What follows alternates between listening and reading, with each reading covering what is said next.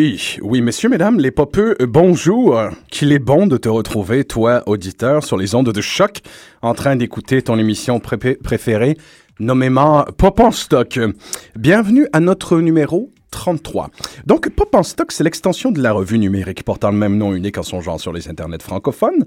C'est un ouvroir de théorie culturelle et un espace de vulgarisation pour les études les plus pointues, portant sur la pop, tout domaine de fiction populaire contemporaine confondu. Cinéma, bande dessinée, cyberculture, télévision. Vous êtes avec vos animateurs Francis Ouellette et Jean-Michel Bertium, co-animateurs ici même sur les ondes de Choc FM, demain à, 19, à 17h30 du 7e Antiquaire. D'ailleurs, vulgaire plug de Bonalois. Euh, nous célébrons notre anniversaire euh, demain. C'est la 300e émission euh, du 7e Antiquaire. Ça en, fait un des ça en fait un des très vieux podcasts. On est très contents et on vous invite donc à écoutez l'émission demain qui sera une espèce de célébration de notre existence. Euh, nous avons les euh, deux, deux, des plus euh, des, des, des, plus efficaces et, et, et incisifs euh, esprits analytiques que je connais en ce monde pour euh, parler du thème d'aujourd'hui. Antonio Dominguez Leva, professeur Tony pour les intimes. On vous recommande d'ailleurs d'écouter son excellent segment sur plus on est de fous, plus on lit sur le thème de cette semaine, nommément les X-Men. Bonjour Antonio. Bonjour. Et nous avons aussi Mathieu Ligoyette, euh, et qui est Mastermind Excello euh, de Panorama en ce qui me concerne, et je devrais pas dire ça parce que je suis distributeur, mais on s'en calisse, euh, la référence en critique littéraire en, cette, en, ce, en ce quelques arpents euh, de, de piège euh, qu'est le Québec. Ben, merci beaucoup, Francis. Ça bonjour. me fait absolument plaisir, et bonjour, c'est un plaisir de revoir avec nous, euh, Mathieu, à l'émission. D'ailleurs, je remercie tout le monde qui ont participé en très grand nombre à notre concours sur Facebook. C'est très apprécié. Et j'annonce le, le, sujet tout de go qui sera celui de juillet, euh, qui était le prix d'ailleurs de notre concours. Euh, pour ceux qui le connaissent, nous allons faire une émission euh, spéciale sur ce phénomène de culture populaire et de musique qui est Mike Patton. Donc, question de ne plus, plus perdre de temps, cette semaine au, à l'émission, donc, les X-Men. Non, nous ne parlons pas nécessairement du film, mais bel et bien d'un aspect de la franchise de comic book qui est crucial, mais qui est souvent montré ou euh, évoqué en deçà du fameux thème euh, de la tolérance et du combat que mènent les mutants euh, pour l'acceptation au sein de l'humanité, comme le suggérait d'ailleurs Mathieu un petit peu avant l'émission. Tous les journalistes qui sont très peu familiers avec euh, la bande dessinée des X-Men parlent souvent de cette notion-là. La guerre froide, les droits civils, euh, le rapport entre Magneto et Professor X qui ressemble à Malcolm X et, et évidemment à Martin Luther King. Mais euh, il y a quelque chose d'autre que ce thème qui est très fort, qui est très important aux X-Men, mais c'est bel et bien euh, le niveau de l'exploration qui est montré dans cette bande dessinée-là, autant au niveau formel qu'au niveau des thèmes et de l'écriture. Euh, les X-Men auront à peu près tout euh, visité et exploré l'espace des mondes parallèles, le futur, le passé, d'autres franchises. Les X-Men sont probablement l'exemple type en bande dessinée d'explorateurs de ces univers parallèles. Il y en aura d'autres, évidemment, les Fantastic Four le feront aussi, mais personne, il n'y aura pas eu de personnages qui l'auront fait autant que les X-Men à mon avis. Euh... En fait, ce qui est très intéressant, c'est que dans cette, dans cette notion même du X dans les X-Men, on est renvoyé à la notion euh, ultime de l'algèbre. On est, on est renvoyé à cette variation-là. Oui. La variante du X, la, la, le non connu, le chiffre mystère et le, le, le, le signe qui est tout. Oui. Donc, il y a énormément, comme tu dis, de, de, de changements, mais il y a énormément aussi sous le thème de la variation. Oui, c'est le, le, le, symbole lui-même devient. Le fameux X, c'est un le symbole X. qui est rendu indissociable de la franchise. Ben oui. Et qui est très, très fort. C'est un symbole qui est très fort qui propose justement le facteur X, la variation que personne ne veut venir. Euh, cela dit. C'est quelque chose qu'on trouve pas du tout dans les films en passant. Très peu, fort malheureusement. Par contre, dans le dernier film, là où été très surpris, c'est que le dernier film de Seigneur réussit un pari en trois angles, peut-être en quatre angles, que je m'attendais pas à le voir euh, euh, être soulevé comme ça. Euh, je m'attendais pas à le voir réussir.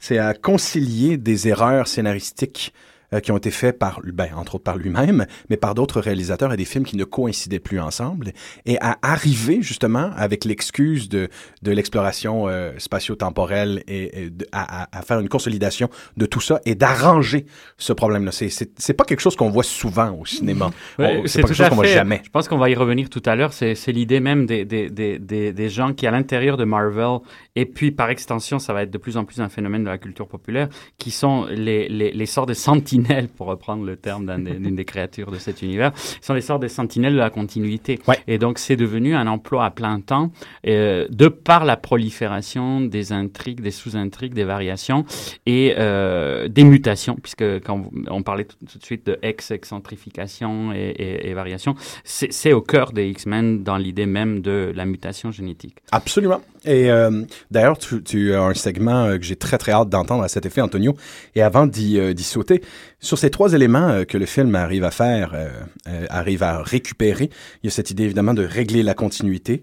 C'est une continuité sur sept films dans lequel il y avait plusieurs erreurs. Fallait le faire, des erreurs du moins, ou à ce qui concerne le canon.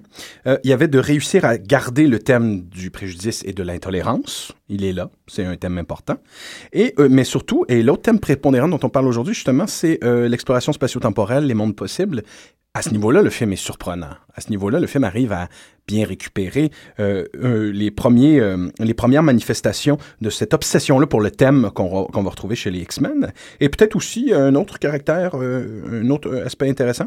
il y a l'hommage évident qui est fait à la run célèbre de Chris Claremont et de John Byrne dans ce film-là, qui est très, très, très réussi. Avant d'en parler plus, euh, plus en détail, important, à mon avis, de mentionner, parce que c'est trop peu fait, les, euh, les inspirations rapidement derrière les X-Men. Vous allez voir pourquoi je m'en vais directement là pour, euh, pour débuter. Les, les polarités entre le thème justement de l'ostracisme et des préjudices et du, euh, du euh, de l'intolérance et celui de l'exploration spatio-temporelle, les deux thèmes prépondérants des X-Men, on va les retrouver déjà dans deux, euh, deux influences, une qui est avouée de Stanley ouvertement et une autre qu'il n'avouera probablement jamais, mais que le X-Maniac doit absolument apprendre s'il ne le connaît pas déjà. la première, c'est évidemment un comic qui a été publié en 63, quelques mois avant la sortie du premier numéro de X-Men, c'est-à-dire Doom Patrol, publié par DC Comics. Euh, c'est effarant comment tous les thèmes de base et toutes les idées, et même les symboles qu'on va retrouver dans les X-Men quelques années plus tard, ont été initiés dans cette série qui n'a pas eu de succès, mais qui a assez enflammé l'imagination de Stanley pour qu'il en fasse sa propre version. Doom Patrol est né en juin 1963. C'est un dessinateur italien, Bruno Parmiani, qui a, qui, qui a créé et qui a créé la série, et un, un, un auteur qui s'appelle Arnold Drake, vous nous entendrez à Pop en Stock parler à nouveau d'Arnold Drake parce qu'il est aussi l'inventeur de Guardians of the Galaxy. Et on vous prépare une émission euh, sur la version papier euh, de, ces, euh, de ces personnages. Donc, dans Doom Patrol, on avait déjà un leader en chaise roulante avec des facultés mentales hors du commun. Un leader récalcitrant qui réapparaît à chacune des générations euh, à chacune des itérations de la série qui s'appelle Robotman et qui souffre de son état toujours en étant un excellent leader. On a même un homme bête libidineux du nom de Changeling dont notre famille est Logan. Les, les, les, corrélations sont là. Mais c'est surtout l'idée que les freaks de Doom Patrol étaient à la base une équipe qui est détestée par les, par les êtres humains et qui est détesté par les autres super ou du moins qui, sont, qui font peur aux autres équipes de super-héros du DC Universe. Ils ne sont pas confortables avec les Doom Patrol et ils préfèrent les laisser dans leur coin. D'ailleurs, c'est comme dans Galaxy, c'est un peu le même principe des Outsiders, c'est ça qui est... C'est exactement ça. Et d'un autre côté, euh, le docteur Niles Calder, dans sa chaise roulante, a, l'élément qui permet à ces freaks de travailler ensemble, de trouver une façon, un but commun et une façon de collaborer les uns avec les autres. D'ailleurs, c'est l'extension de, Dirty Dozen. Il faudrait qu'on revérifie la, chronologie, mais étant donné qu'il y avait le roman et le film, je pense que c'est très important ce moment qu'on a déjà évoqué dans d'autres émissions ici, et qui a été surtout souligné par les gens du western, le moment du mythe de la professionnalisation des héros, où les héros deviennent des teams, des équipes, correspondant aussi avec le tournant technocratique des États-Unis vers les grandes compagnies. Ça me fait quand même aussi beaucoup penser à, euh, ben, au Sept Samouraïs le, chiffre de 7 va beaucoup revenir. Hein. C'est d'ailleurs le chiffre de le, nombre de Avengers tel qu'on les tel qu'on reconnaît l'équipe contemporaine.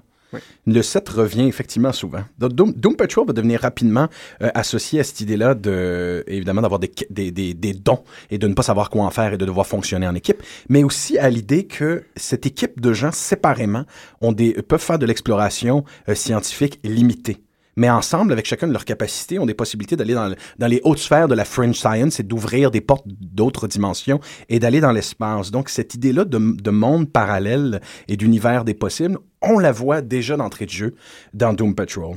L'autre référence, et il n'est pas avoué cette référence, -là. il n'a jamais été avoué par euh, par Stanley et elle me semble, il me semble qu'elle elle était évidente. D'ailleurs, quand Grant Morrison fera la refonte euh, et de la série Doom Patrol et de la série d'X-Men, elles se ressemblent énormément. Le niveau d'étrangeté des deux séries ont des points de corrélation assez forts.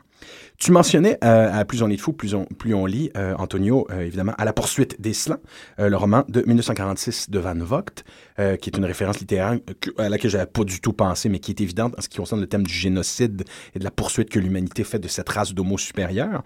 Mais je, je, fais une recommandation de lecture aux auditeurs qui est nécessaire si vous êtes des X-Maniacs. Si c'est le cas, vous l'avez peut-être déjà lu ou vous en, vous en avez entendu parler, parce que c'est une référence ouverte de Stanley. C'est un roman publié en 1953 de Theodore Sturgeon, qui s'appelle More Than Humans. C'est un roman magnifique, euh, très mélancolique et triste aussi, euh, où on met en scène des enfants avec une variété de pouvoirs qu'ils ne contrôlent pas très bien.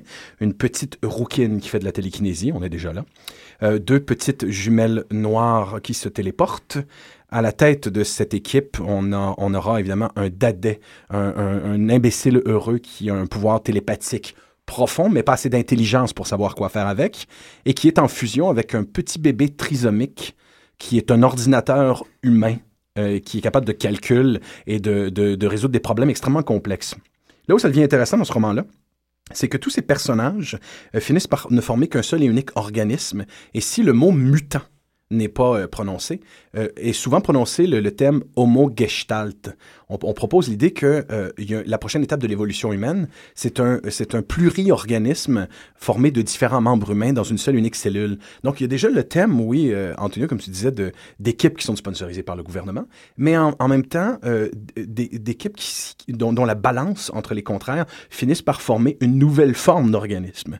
Donc, déjà, le, il y a le balbutiement de ce qui va devenir l'homo supérieur, la prochaine étape de l'évolution du, euh, de l'homo sapiens.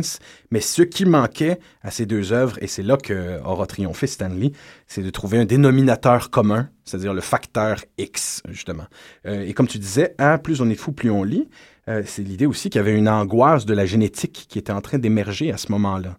Depuis, ça, ça, ne faisait que, depuis, que depuis dix ans qu'on était au courant du génome humain.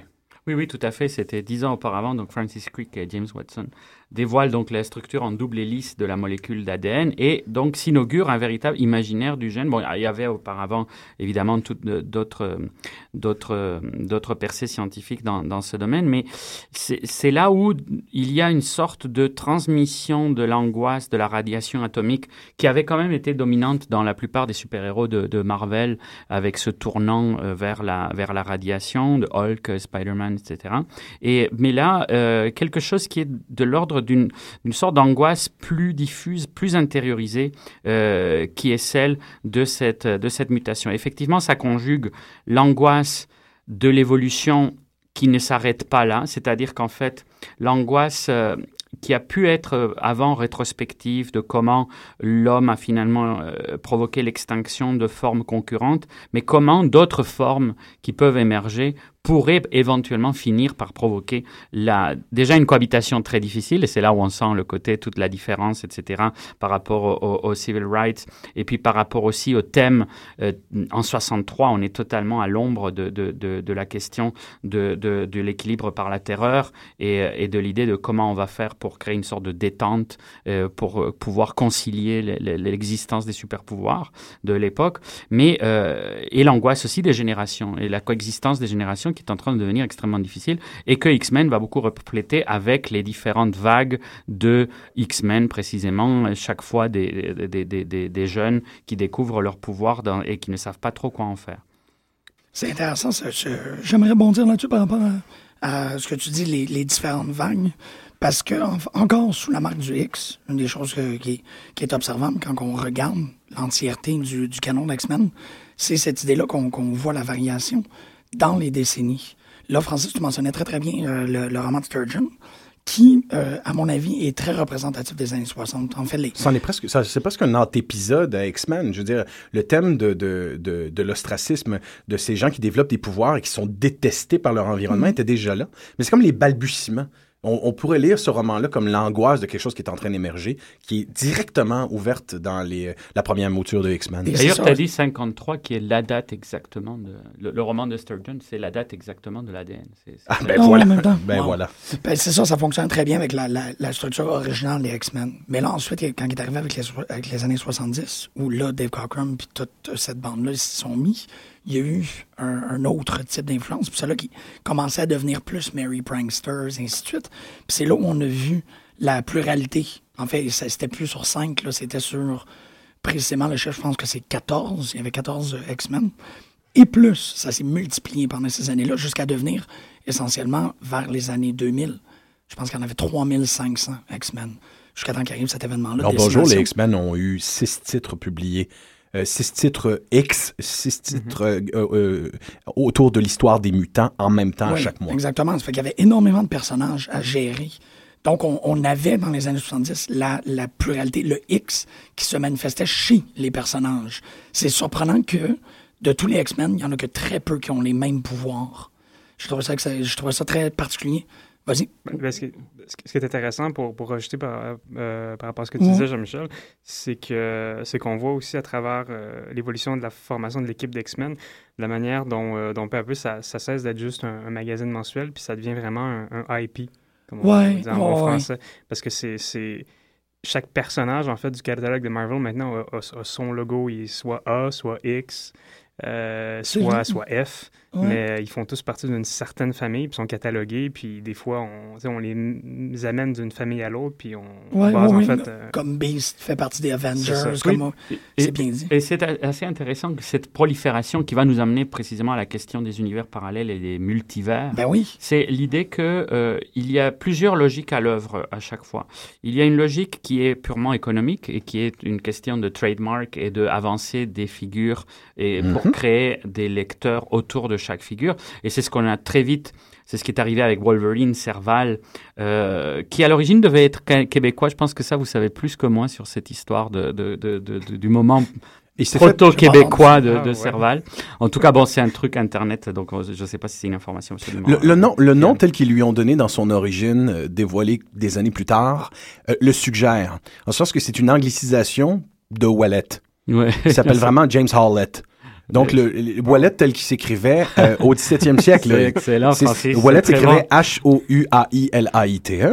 Et là, ça s'écrit en, euh, c'est la version anglicisée du nom. Nous rappelons à nos auditeurs que c'est aussi le nom de notre, de celui qui est en ben, train d'intervenir. Pour, la petite anecdote euh, truculente qui sert absolument à rien, c'est mon cousin euh, un, un, qui a d'ailleurs participé à la première émission, Gary Wallet, qui est un strapping young lad de 6 pieds 4, qui est officiellement le stand-in de Wolverine dans le film. Donc, quand Wolverine est de dos, c'est mon cousin qui est un Wallet.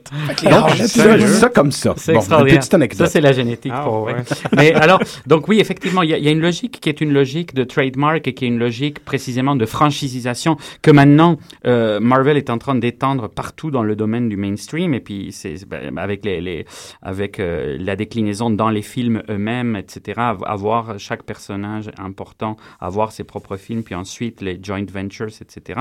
Donc c'est quelque chose de très commercial euh, à la base. Mais c'est aussi une logique mythopoétique. C'est-à-dire que ce qui est intéressant, c'est que c'est aussi la façon dont on a procédé dans l'élaboration des mythes euh, on voit beaucoup ça euh, dans, dans, le grand livre de Robert Graves sur les mythes grecs, où il, il montre comment finalement les mythes émergeaient euh, par prolifération. Alors chaque sanctuaire, on devait créer un sanctuaire à Athéna, il fallait lui donner une idée, une raison d'être. Alors pourquoi est-ce qu'il y a un sanctuaire d'Athéna bah, à Patmos ou ailleurs? Bah, On va dire, bon, bah, c'est parce qu'à ce moment-là, tel autre personnage est arrivé, puis Athéna est intervenue, etc. Donc peu à peu, sur toute le, sur le, l'élade de, de, le domaine culturel de, la Grèce antique, il, il, commençait à proliférer des histoires très souvent euh, irréconciliable parce qu'il n'y avait pas de continuity euh, euh, director là de sentinelle de la pas continuité. du canon. Exact. Ça, ça, ça viendra par la suite parce qu'on essayera de trouver une logique pourquoi Hercule a fait ceci cela etc etc mais à, à l'époque on pouvait vivre parfaitement avec l'idée que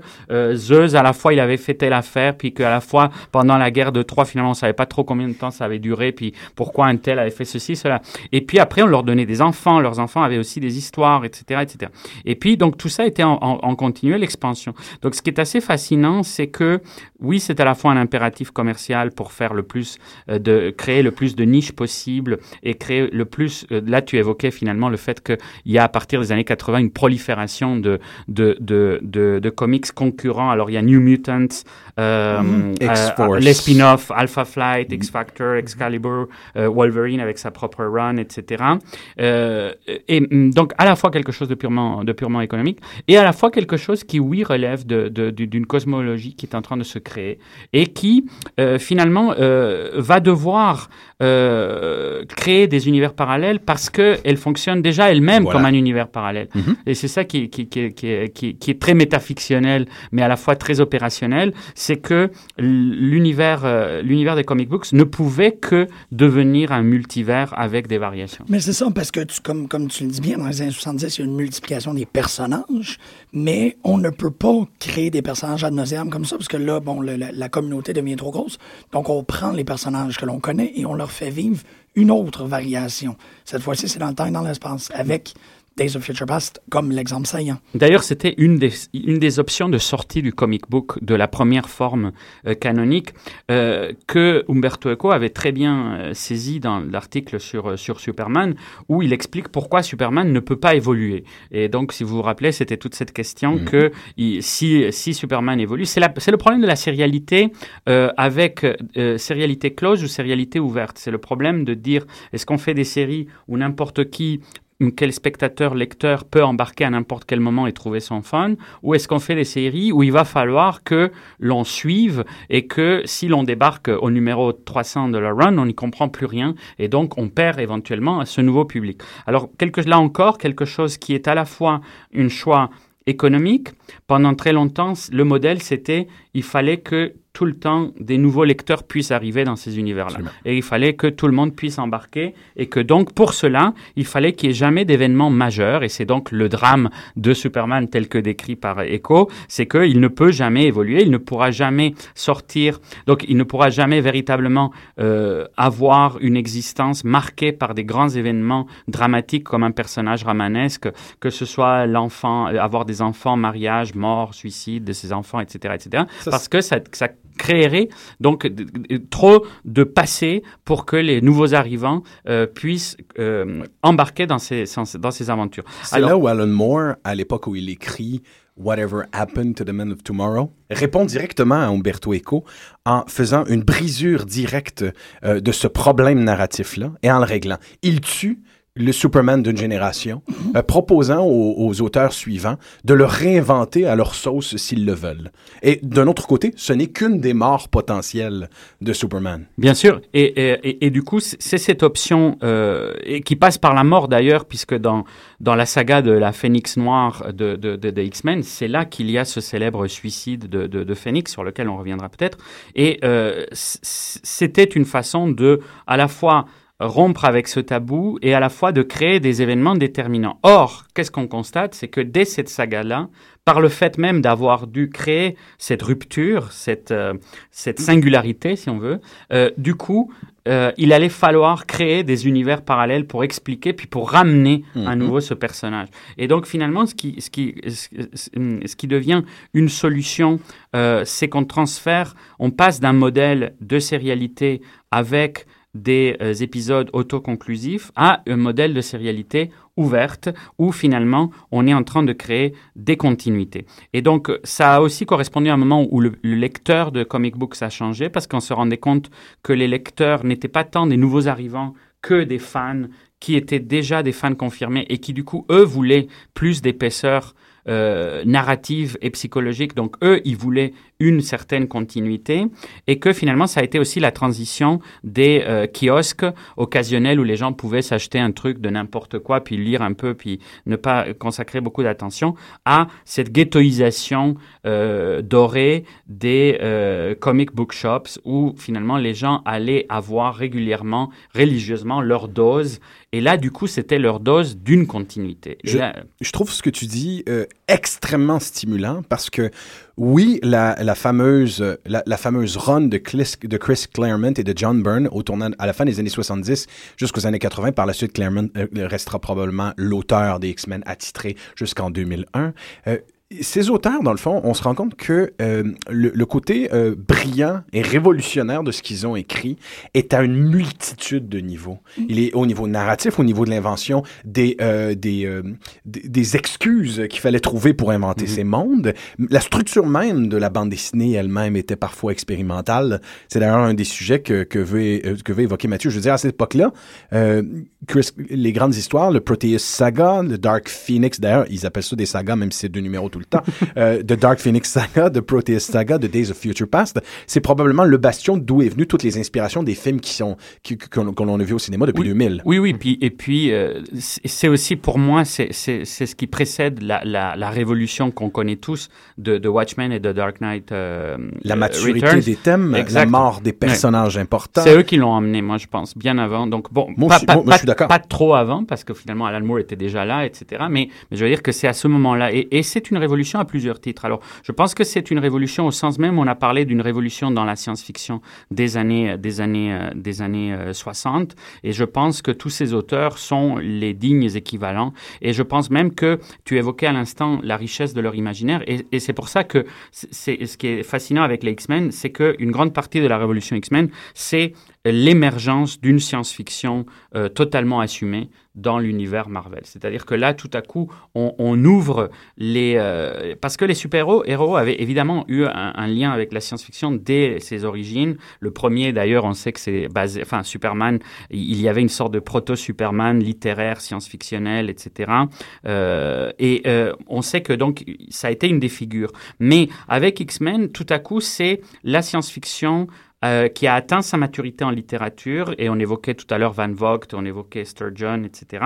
Puis tout à coup, qui débarque dans ces univers-là. Mmh. Et, et, précisément, ce qui est, qui est, ce qui est fascinant, c'est que en changeant le statut euh, de la saga elle-même, en faisant une sérialité ouverte, du coup, Claremont, euh, en tant que scénariste, ouvre la possibilité de, euh, de présenter cette, euh, cette expansion incroyable de la science-fiction qui était celle des paradoxes temporels et euh, en, en, lien avec l'émergence d'univers parallèles, c'est-à-dire la création par des paradoxes temporels d'univers euh, parallèle. Et euh, évidemment, le modèle, euh, le plus, un des modèles qu'on cite toujours, et puis c'est d'ailleurs le cas toujours dans le livre très intéressant qui vient de sortir de Pierre Bayard, Il y a d'autres mondes, qui, qui, est consacré à la question des mondes parallèles. Donc, euh, c'est tout à fait sur cette question. Et il revient sur le classique littéraire français qui est un peu oublié, Le Voyageur imprudent de René Barjavel de 1943, qui introduit ce qu'on appelle donc le paradoxe du grand-père, qui est cette idée que d'aller dans le passé pour altérer euh, donc pour l'altérer, pour contrer un présent qui est devenu cauchemardesque, etc. Et donc l'idée que euh, finalement, en altérant le passé, on altère euh, tous les facteurs du, présent. Et, euh, et, donc, cette idée que, l'on retrouve aussi dans, évidemment, dans les univers, celui qui a le plus exploré cela en littérature, c'est Philippe Cadic, mais aussi Farmer, Joseph Philippe Farmer, etc. Donc, toute cette, toute cette cet aspect très métafictionnel que permet l'univers parallèle, puisqu'on s'entend que finalement la fiction est l'univers parallèle par excellence et que euh, tous les autres, tous les créatures qu'on aime, Quichotte, euh, Robinson Crusoe, etc., vivent dans une sorte d'univers parallèle qui est l'univers de la fiction et euh, l'univers de la fiction qui découvre tout à coup ces possibilités presque infinies d'emboîtement. Et c'est ce qu'on associera beaucoup à la postmodernité et au tournant postmoderne de la science-fiction littéraire. Or, avec Claremont et avec X-Men, moi je pense que c'est l'arrivée de cette mutation dans les comic books. cette mutation dans les comic books, ben, magnifique. Euh, D'ailleurs, on dénombre en ce moment pas moins de 10 futurs parallèle aux X-Men seulement. On n'inclut même pas des univers marveliens dans lesquels les X-Men ont participé. Des moments importants dans la dans l'histoire des X-Men qui ont modifié le futur, il y en a dix itérations. On, il y a au moins six endroits géographiques qui n'existent pas sur la Terre, qui, qui appartiennent à des mutants.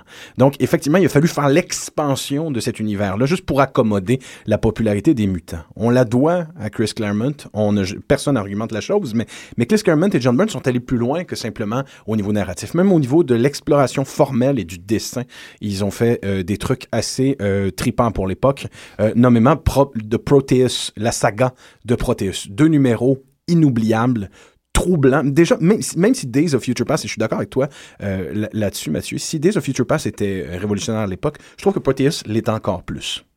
Ben oui, tout à fait. Je pense que, je pense que Proteus résiste mieux, en tout cas, à l'épreuve du temps que. Days of Future Past.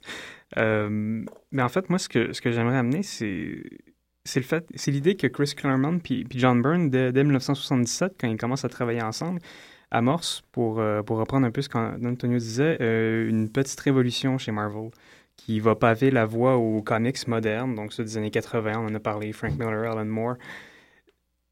C'est-à-dire que chez Byrne et Claremont, on a l'impression que le comic doit absolument puiser dans son histoire passée et l'une des composantes qui fait sa particularité, donc la sérialité. Euh, puis j'ai pris en exemple un numéro qui est assez, assez fascinant, euh, le numéro 138, donc qui arrive juste avant euh, l'épopée Days of Future Past et juste après en fait celle de Dark Phoenix Saga. C'est le numéro en fait où on enterre Jean Grey. Ce numéro-là est assez particulier parce qu'il ne sert qu'à récapituler l'histoire du groupe de Xavier de sa création à la mort de Jean.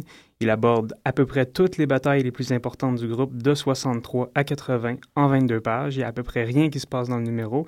Il réutilise, en fait, c'est Byrne qui redessine des scènes qu'on a déjà vues depuis à peu près une quinzaine d'années. Donc la tâche est assez titanesque quand même. Euh, on parle d'à peu près euh, quoi, 110, euh, à peu près 110 numéros là, de, de, stock d'histoire qui est résumé en un seul. Euh, Et tout ça avec un rythme irréprochable. Oui, quand même. C'est un peu plate à lire. C'est un peu hein, laborieux.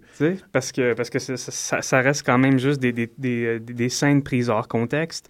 Euh, l'écriture de Claremont a généralement un peu vieilli, je trouve. Euh, plus encore que celle de Stanley, qui a une espèce de détachement ludique euh, que je trouve encore très plaisant. Mais euh, c'est ça, donc, donc Claremont puis Byrne, il était co-plotter à l'époque. Donc, il s'attarde à ne garder que les arcs narratifs les plus signifiants, puis il essaie de trouver une cohérence d'un vilain à l'autre. Donc, ils vont gommer cette impression qui est très propre à l'âge d'or de euh, sérialité euh, fermée, dans une certaine mesure, puis qui est encore propre à celle de, du Silver Age des années 60. Euh, c'est-à-dire qu'il n'est plus question d'envisager les histoires comme des, comme des histoires singulières, isolées, suffisantes. La structure narrative de leur travail ici remet en question en fait cette méthode, puis il va commencer à privilégier les histoires pensées sur le long terme. On pense à Dark Phoenix Saga qui concrètement dure près d'un an et compte huit numéros.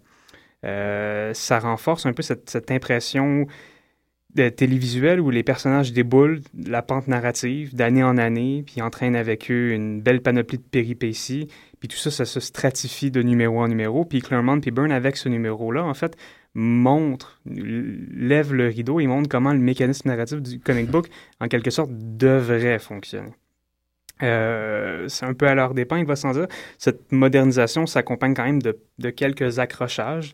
Euh, c'est-à-dire que même si leur volonté est clairement d'épandre leur récit sur, sur plusieurs mois, c'est pas encore la norme dans l'industrie en 1977.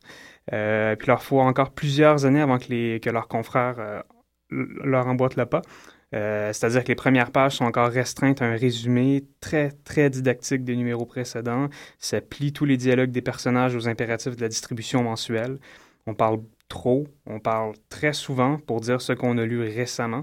C'est l'époque, j'aimerais ça le rappeler, où en 1978, Dallas débarque sur les ondes et où euh, les producteurs ne veulent pas produire ce show-là en disant, ben là, voyons donc, les gens se rappelleront plus de l'épisode de la semaine précédente. Oui, oui, tout à fait. Puis c'est aussi, quand tu parlais de certains, certains certaines caractéristiques euh, de ce moment qui est très. Euh, tu as, bien raison de signaler que c'est un moment très intéressant, comme si on dit, comme si il prenait un dernier recul avant de sauter dans le vide parce que c'est comme si ils annoncent qu'ils vont s'en aller dans quelque chose qui va être intergalactique, qui va être complètement cosmique, etc.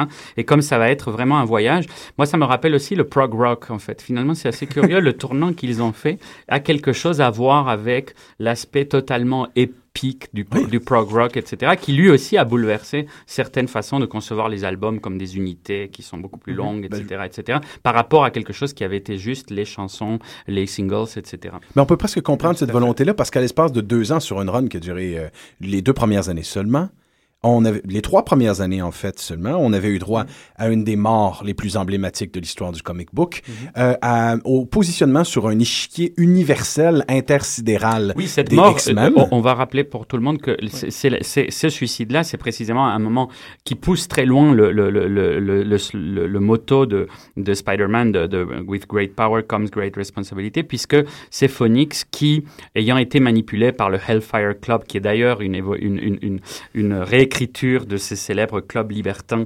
euh, qu'on a associés au satanisme du XVIIIe siècle, qui revient ici, donc déjà dans quelque chose qui va être très Alan Moore par la, par la suite. Donc Phoenix qui, euh, sous donc la, la, la, possession finalement euh, de, de, cette, euh, de cette confrérie, a provoqué un véritable génocide qu'on pourrait presque dire planétocide, puisqu'on en est à ce stade-là euh, plané- planétaire. en Et- étant possédé par une entité cosmique de pure énergie qui se fait appeler le Phénix Absolument. et qui est voué à renaître de ses cendres et à trouver un autre euh, hôte de génération en génération. Et donc, euh, en sachant qu'elle peut à nouveau euh, provoquer cette, euh, cette, euh, cette catastrophe, décide de se suicider. Donc, c'est un suicide véritablement moral et c'est quelque chose qui pousse jusqu'au bout le- le- le- le- la, la figure de la justice alliée au super pouvoir, Absolument. etc. Donc, c'était vraiment un pas très logique à donner, mais c'était aussi le pas qui ouvrait à cette dimension véritablement cosmique aussi de ces- Une, une tragédie qui n'avait d'égal que la mort de Gwen Stacy dans Spider-Man Absolument.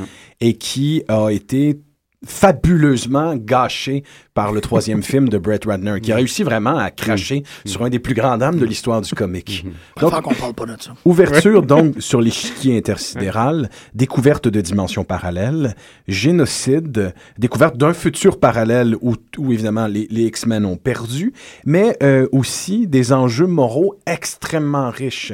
Par exemple, à l'époque où le Grim and Greedy, tel qu'on appelle la période où les, les héros étaient torturés, sombres et tuaient, il y a des mises à mort nécessaires dans cette, dans cette run de X-Men qui sont extrêmement troublantes Une- oui, une logique sacrificielle qui, Ouais. qui est assez... ouais. dont la, dont la mort, la mort évidemment du personnage de Proteus, euh, mutant, fils de la physicienne Moira McTaggart, euh, qui est un mutant formé de pure énergie, Mhm. qui doit absolument trouver un, un hôte, quelque chose qui préfigure un peu Phoenix en même Mhm. temps, euh, qui doit trouver un hôte physique pour pouvoir exister et, et qui s'en et qui s'en débarrasse comme de coquilles après qu'il les ait consumées, parce que le corps ne peut supporter tant d'énergie longtemps. C'est une Mhm. histoire très troublante et très riche pour l'époque et presque expérimentale. Oui, puis qui est un trope de l'aliénation classique de la science-fiction depuis les années 50. Oui, oui, Tout à fait.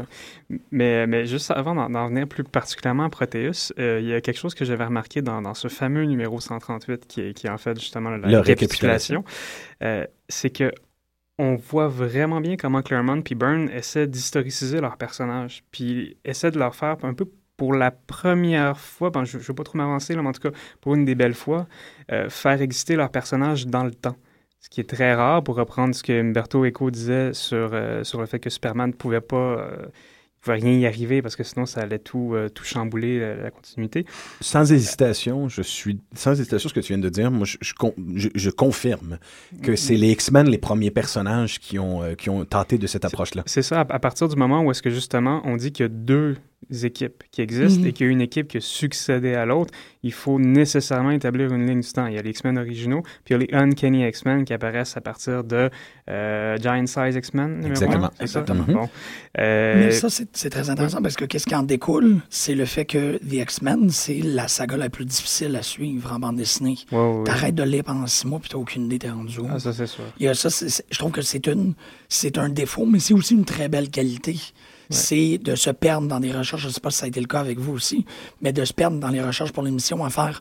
Ah, OK, lui, c'est le père. de- Oui, oui, oui. Et puis d'ailleurs, l'aspect qui, qui, qui- qui- dans les autres. Oui, ça. oui, non. Et l'aspect qui est d'ailleurs fascinant, c'est que euh, ils sont tous, tous les mutants sont confrontés à un choix, et c'est ça qui est très important, parce que le- le- la rivalité entre Xavier et Magneto, qui est, qui est intéressante, parce qu'on le sait, elle évolue à travers le temps, elle se fait parfois de complicité, elle se fait d'un certain respect de l'un envers l'autre, etc. Et elle est finalement comme une sorte de, de qualité assez existentialiste, parce que tous ces mutants-là partagent la situation de leur ostracisme, donc ce qu'on évoquait tout à l'heure par rapport à la question de, de, la, de la différence, etc. Et ils sont finalement confrontés à deux grands mythes américains. Un mythe, c'est celui du melting pot, donc la possibilité que la nation euh, prospère par le euh, mélange des différentes euh, caractéristiques de ces composantes, donc cette idée d'un monde d'immigrés, et, et, on a d'ailleurs souvent fait l'allusion que déjà Superman était comme l'emblème de l'immigré qui devient l'emblème mhm. américain. Donc d'un côté, cet imaginaire du, du melting pot, et de l'autre côté, l'imaginaire d'un pur darwinisme social qui fait que euh, toutes les formes, que les forts sont inévitablement donc portés à euh, opprimer les, les, faibles et que donc c'est la vision un peu de, de Magneto, d'ailleurs marquée, rappelons-le, par l'expérience des camps de concentration, qui est un ajout des années 80 précisément très grim and gritty en lui donnant ses origines euh, ancrées dans, dans, dans le, la catastrophe majeure du XXe siècle. Ce qu'on appelle pour ceux qui ne connaissent pas le mot, mais qui est très important, c'est très important de connaître le mot lorsqu'on on dabble dans le comic book, c'est la, la, la, la, la continuité rétroactive, ce que mm. les fans appellent le retconning, c'est de reculer dans le passé de personnage pour changer un aspect euh, fondamental de son origine. Ce fut le cas de Magneto. Au début, On, on présupposait que c'était euh, un peu à l'instar de Doctor Doom, un gitan mégalomane despotique. Exact. D'ailleurs, au début, et ça c'est tout à fait vrai, parce que c'est la continuité qui fait qu'au début, c'est un modèle de vilain. D'ailleurs, je pense que la première fois où il apparaît, euh, il, est, il, est, il, est, il est signalé comme Earth's most powerful supervillain, tout simplement. Et rappelons que la confrérie qu'il qu'il lidère à l'époque s'appelle The Brotherhood of Evil. Evil Mountain. N'oublions pas, The Brotherhood of Evil quand même. D'ailleurs, bon, ce qui va donner Bush euh, l'imaginaire de l'Axis of Evil, ce qui est assez fou parce que finalement le réel est souvent aussi, euh, aussi hallucinant que, que, la fiction. Mais donc oui, on est un premier modèle qui est purement de l'idée que le, le mal c'est l'autre, c'est l'altérité pure, etc. Et puis peu à peu, on arrive à l'idée que non, c'est les mutants qui doivent choisir dans cette situation de mésentente avec les humains et que donc il y a une double tentation. Il y a la tentation de dire, bah, finalement, nous, nous sommes l'espèce qui va vraiment take over parce que dans la logique de l'évolution, nous ne pourrons pas continuer très longtemps à cohabiter et il faudra bien que les forts se définissent par rapport aux faibles. Et de l'autre côté, l'idée, non, essayons de faire un truc qui soit de l'ordre du melting, du melting pot. Mais donc, ce qui fait que la prolifération des mutants, c'est aussi un choix, la possibilité que les uns changent de camp, qu'ils deviennent éventuellement, etc. Et c'est pour ça qu'aussi tout ça prolifère dans une complexité. Puis ce qui est intéressant quand, ce que, dans ce que tu dis, Antonio, par rapport à ce clivage-là, c'est aussi le, le, fait que ce clivage-là rappelle celui entre euh, l'équipe originale et l'équipe Uncanny, qui est composée aussi de personnages dont Wolverine, qui sont, ben, qui sont les premiers anti-héros des mm-hmm. X-Men, mm-hmm. qui sont loin d'être euh, tout bons, tout gentils. Mm-hmm. énormément de scènes où est-ce que euh, soit Cyclops, soit Storm dit à Wolverine de renverger ses griffes parce que mm. lui, il veut, il veut en parler tout le monde. Euh, puis, euh, puis justement, puis c'est dernière euh, allusion au, maudit numéro 138, c'est il y a un moment dans ce numéro-là où justement, je crois que Claremont, puis c'est là qu'on qu'on voit toute la modernité de son écriture, met le doigt justement sur, sur l'idée que tu amenais euh, c'est-à-dire que, bon, euh, tout le numéro est monté, c'est un montage alterné, si je peux dire, entre les scènes du cimetière où il enterre Jean Grey et des flashbacks. Donc, ça fait quand même beaucoup penser à un certain numéro de Watchmen, ça centré fait, autour exactement de Ça, c'est exactement ça. Parce qu'on voit les souvenirs un peu que chacun se fait aussi du passé, mm-hmm. tel que chacun des personnages de Watchmen. C'est ça, exactement. Puis, euh, puis à un de ces moments-là, on voit en fait, euh, on voit une, une, une, planche qui se termine avec euh, l'ancienne équipe de l'ancienne équipe des années 60 et un récitatif qui dit The X-Men are scarcely children anymore, uh, Xavier told us. They've each proved themselves a hundred times. It's time they looked like individuals, not products of an assembly line. On tourne la page et l'équipe d'Uncanny. Bravo, tu viens de me donner un espèce de frisson juste en haut du coccyx. Oh, Mais ça faisait très longtemps que j'avais pas lu ce numéro-là. je me rends compte qu'il y a toute une partie de ce numéro-là et de la fin qui est très très belle d'ailleurs. D'ailleurs, la, fameuse image des vieux X-Men préfigure celle des Minutemen dans Watchmen. Euh, cette idée de on n'a plus de preuves à faire, la pérennité. Euh, là, on va faire un dernier recap pour ceux qui ont envie mhm. d'embarquer dans cette histoire-là, mais on n'a plus de preuves à donner. Euh, notre maturité est atteinte. Et il y a une maturité aussi dans la façon que tu racontes une histoire en comic book, parce que c'est ça, on n'est plus en train de dire on recommence tout le temps, puis qu'on fait ça pour des on enfants. Va, on va de l'avant, euh, on, fait, ça comme... niaisage, parce qu'on perd trop de temps, puis... Oui, c'est carrément par rapport au lecteur, c'est « It's no more kid stuff Et, d'ailleurs, ce qui était très curieux, déjà à l'origine, on, on, évoquait tout à l'heure Van Vogt et la poursuite d'Esland, mais mais les slans comme image des fans qui étaient déjà là, le fan comme mutant. Et c'est peut-être pour ça aussi que X-Men a été tellement associé à une communauté de fans. À une certaine contre-culture aussi. Hein. Euh, au, niveau individuel, ce fut Spider-Man, ce qu'au niveau collectif, mhm. ce fut les X-Men. Absolument, parce que c'est ça, on se faisait l'observation tantôt au travail, Francis. Euh, il n'y a pas d'humain dans X-Men. Il y en a très peu. Il n'y a pas de personnage humain dans l'équipe. Il y a des collaborateurs occasionnels. Si ce n'est de la, généticienne, ben, Moira. McTaggart, il n'y en a pas beaucoup. Et d'ailleurs, c'est pour ça que c'est très beau la continuité qu'on pourrait faire entre... Euh, donc, quand on parle de, cette révolution Marvel de Stanley avec les héros à problème, les héros problématiques, qu'on avait déjà évoqué dans notre numéro sur, sur Spider-Man, mais précisément, un héros à problème du type Spider-Man avec l'adolescence, etc., etc., le héros à problème du type Hulk avec la radiation et mhm. le complexe du loup-garou tel que défini par euh, l'anthropologue euh, Duclos, et le héros à problème ultime qu'est le mutant, puisque de toute façon, lui, il est confronté à une existence qui est en soi problématique, et elle l'est par rapport à son insertion dans la, dans, dans, dans, dans, la société et dans l'espèce. Donc, véritablement, qu'il n'est plus, ne correspond plus à l'espèce des, des, humains. Oui. Ah oui. Jusqu'à dire que l'ennemi dans les X-Men, c'est le changement c'est que tout change tout le temps. Mhm. Euh, tout, tout, ce qu'on ce qu'on dit depuis tantôt, c'est vraiment cette idée-là que il, y aura toujours variation, il y aura toujours un, euh, quelque chose qui va faire en sorte que tu ne pourras pas t'entendre avec tes parents, quelque chose qui va faire en sorte que tu ne peux pas t'entendre avec tes pères. Ou, c'est ça, le, X, le, grand vilain des X-Men, c'est le X, c'est le facteur X. Mhm. Mais prenons, prenons les deux éléments que vous. Ben, les trois éléments Le grand ébranleur. Je veux pas dire vilain. Je veux dire le grand. Qu'est-ce qui fait avancer les choses? ouais, Parce que vilain, ça fait comme un gros monsieur en gris avec un X dans le front. Je pense que tout ce que tu as dit, euh, Antonio, et tout ce que tu as dit, Mathieu Lee, et appliquons-le rapidement. J'ai envie de faire un geek out plus pertinent qui, qui va en avoir de l'air sur euh, le dernier film. C'est une réflexion que je me faisais justement en le voyant a quelques jours. Et euh, ces notions de narrativité et de sérialité qui deviennent complexes, autant à cause des contingences commerciales que des besoins de sérialité, on la retrouve maintenant exactement avec les mêmes paramètres, mais à des niveaux démesuré au niveau du cinéma. Oui, oui, tout à fait. C'est que ça devient intéressant parce qu'en ce moment, juste pour faire une petite évocation aux gens qui sont pas familiers avec les problèmes, il y a trois compagnies qui adaptent les, les, les bandes dessinées de Marvel au cinéma, nommément Fox qui s'occupe des X-Men et qui s'occupe de Fantastic Four aussi. On, on a droit euh, à, Sony qui s'occupe de Spider-Man et tout ce qui a rapport avec Marvel maintenant est sous l'égide de Marvel. Euh, tout le monde veut voir une espèce d'unicité se créer, mais c'est impossible au niveau des droits.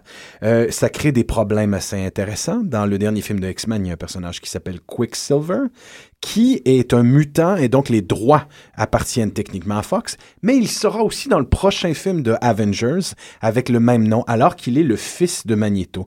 Donc on vient de créer deux univers parallèles au sein du cinéma où deux itérations du personnage existent. En tout point le genre de truc narratif qu'on retrouverait dans les bandes dessinées.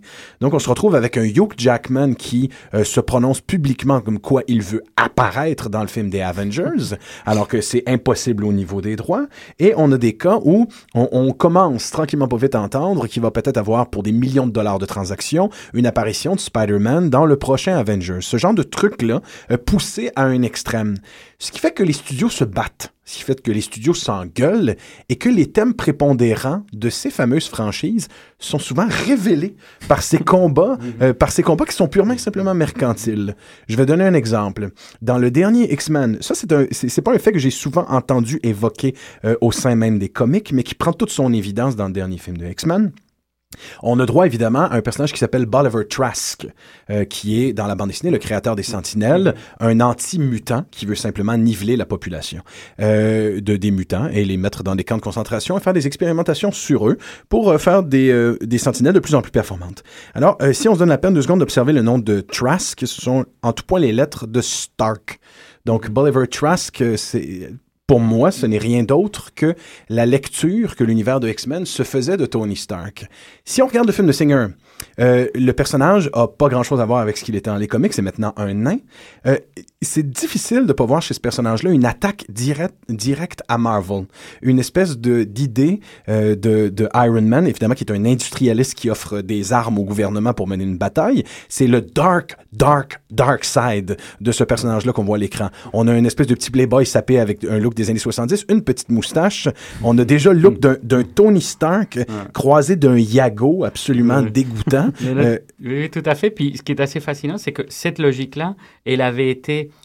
créée aussi entre DC et Marvel. C'est ça qui est assez fascinant parce que, et d'ailleurs, tu évoquais tout à l'heure Doom Patrol et du coup l'impact que ça a pu avoir pour Stanley, pour sa, pour sa création chez, chez Marvel. Donc finalement, le, ce qui est assez curieux, c'est que ça aura toujours fonctionné et c'est quelque chose de profondément américain dans l'histoire du business américain parce que comme il y a toujours cette célèbre loi antitrust qui, qui, qui, revient régulièrement à chaque fois avec, euh, avec, euh, les, les différentes technologies, les différentes, etc. Il y a toujours cette idée qu'il faut Pepsi et Coca, qu'il faut DC et Marvel. Absolument. Qu'il faut il, toujours... La binarité l'obsession pour la binarité. et que, donc, chaque secteur, et mais là, ce que c'est en train de, de, devenir assez fou, c'est que c'est la fiction au complet qui est en train de devenir brandée. Oui, qui est affectée par ces, ces contingences-là. Ce que je trouve incroyable dans le dernier film, c'est que lorsqu'on voit euh, le personnage de Trask et la façon avec laquelle il fait des robots en série, c'est impossible de pas voir une métaphore sur comment Marvel fait ses films. Une espèce de produit de chaîne de montage. C'est comme si Brian Singer se prononçait.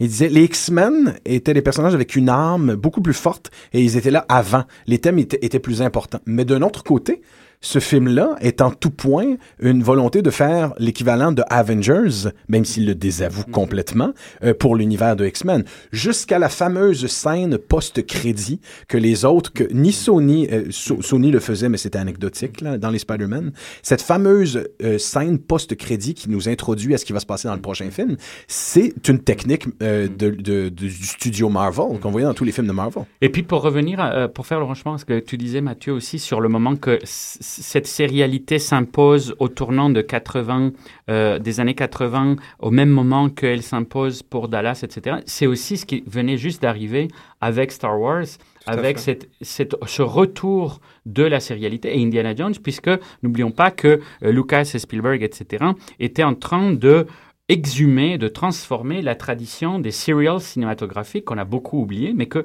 pendant très longtemps, on allait au cinéma voir des séries des, euh, qui, qui, qui, se suivaient par épisode. Et c'est ces séries-là qui ont nourri tout à fait l'imaginaire des teenagers des, des, années 50, que sont euh, Lucas et Spielberg. Et eux, ils l'ont réintroduit en le mutant précisément vers ce qu'était le blockbuster. Puis moi, je pense que ce que Claremont et Byrne ont fait, c'est finalement une sorte de blockbuster comic book. Et c'est d'ailleurs pas un hasard si dans la saga de Phoenix Noir, c'est précisément cette ouverture intergalactique vers ces univers qui avaient, euh, qui avaient été retrouvés de, des serials de Flash Gordon, etc., des années 30. Oui, puis, justement, en, plus, pour euh, poursuivre sur ce que tu disais, euh, en plus de la sérialité, je dirais que ce qui, ce qui m'a frappé à la lecture des numéros de Claremont puis Byrne, c'est à quel point la recherche esthétique de Byrne, pour probablement un des premiers cas euh, à Marvel avec, euh, avec ce que Jim Starlin a pu faire dans les années 70, puis euh, le nom m'échappe. Agents of Shield. Steranko. Steranko. Jim Steranko. c'est que les, les, Uncanny X-Men, dont on parle un peu depuis tantôt, euh, reprennent des éléments physiques qui sont beaucoup plus intéressants au final que les personnages qui avaient été inventés par, par euh, Stanley puis, puis Jack Kirby. Euh, c'est-à-dire que c'est des personnages qui manient vraiment la matière. Bon, Proteus c'en est un, mais Colossus, Kitty Pride, Avalanche, Storm, Blob, Mystic, Nightcrawler, Pyro, c'est tous des personnages qui, qui, qui soulignent, en fait, qui, qui, par leur apparition, soulignent le côté, en fait, très vétuste de, personnages comme Angel ou, comme Beast qui sont, qui sont dans le fond qui maintenant perçus comme plus comme des bêtes de foire, qui sont bien moins visuellement euh, éloquents. Donc, ce qui est, ce qui est très beau là-dedans, puis ça, pour, euh, pour enchérir en fait sur ce que je disais par rapport à la modernité de ces histoires-là, c'est l'idée qu'avec Burn au dessin, on voit enfin les corps se transformer. On le, on le voit littéralement avec, avec la saga du oui, Phoenix Une mutation littérale. Oui, c'est ça. Puis ça défie les lois de la physique. On voit comment l'énergie est maniée. On les voit jouir de leur pouvoir avec une inventivité qui est en fait qui est reliée à l'intelligence de l'auteur, euh, qui donne aux X-Men la pérennité qu'ils ont aujourd'hui, je crois bien. Euh, dans le cas de Proteus, euh, euh, pour le rappeler rapidement, on a probablement la, création la, plus originale du tandem, en ce que c'est un personnage qui est capable de manier la matière, de la posséder, que c'est une pure créature protéiforme qui va mettre en fait au défi le style de Byrne. Byrne va, va vraiment, pendant ces deux, trois numéros-là où Proteus apparaît, vraiment se surpasser. Euh, il utilise des techniques d'effacement, par exemple, lorsque le personnage est pris dans une tornade, euh, la manière dont la Terre bouge autour de, de, de, de, de, Proteus, une espèce de tourbillon de crayonné. Si je peux me permettre d'ailleurs, Mathieu, euh, si euh, John Byrne à cette époque-là se réclamait beaucoup de Jack Kirby, euh, The King, et que évidemment son style est un peu une émulation de lui, dans ces numéros, moi je vois une volonté beaucoup plus forte chez Byrne de faire hommage à Steve Ditko. Tout à fait en, jouant avec, une, avec la forme, justement, en lui donnant un aspect un peu surréaliste.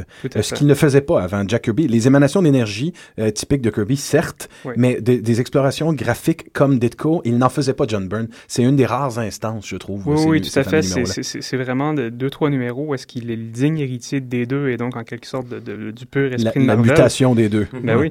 Puis, puis c'est ça, on parle par exemple des années avant l'apocalypse dans Crisis on Infinite Earth. Byrne a déjà recours au, au blanc plutôt qu'au noir pour représenter le néant, ce qui n'est pas rien. Parce que ce, mhm. blanc, quand on, y pense aujourd'hui, qui est celui de Proteus, parce qu'il est représenté par, une, par, un blanc, donc un vide dans la page, euh, ben, c'est aussi, aussi le blanc de la page. C'est le non-imprimé. C'est le non-individu. C'est ça, c'est le blanc du médium. Puis cette espèce de conscience esthétique-là qu'il y, a dans cette, c'est justement ces, trois numéros sur, sur Proteus euh, qui est constamment renforcé par plusieurs techniques. Il y a de la photocopie au Xerox. Euh, il y a même un, passage où euh, quand Proteus plonge Nightcrawler dans un trou de matière, le vortex en fait est composé de, la neige qui est propre à la, télévision puis qui est, quand même en 1978-79 le, No Man's Land par excellence de l'image, de la représentation picturale. Euh, puis, donc, au final, les apparitions de Proteus sont toutes aussi époustouflantes les unes que les autres jusqu'à sa mort. Puis, c'est là que j'arrive à ma conclusion. Où, est-ce qu'il est enfin représenté dans une demi-plage au complet qui est entièrement blanche et noire, seulement composée de, rayures? Où est-ce qu'en fait, on, voit que Proteus se désintègre complètement? Tu vois, euh, cette introduction, euh, cette, cette, magnifique évocation de Proteus euh, nous donne envie de saluer bien gros cette fameuse run de John Byrne et Chris Claremont. D'ailleurs, tout fan de X-Men, tous gens qui sont allés voir les films se doivent de revisiter ces grands chefs-d'œuvre. Je trouve que tu as réussi à bien isoler, Mathieu, l'innovation qu'avaient eu ces deux créateurs-là à l'époque. Ce fut un grand plaisir. J'en ai fait, j'en ai repris une autre heure, moi, de cette émission, chers camarades. Qui sait, on la fera peut-être. Donc, passez une très belle fin de semaine.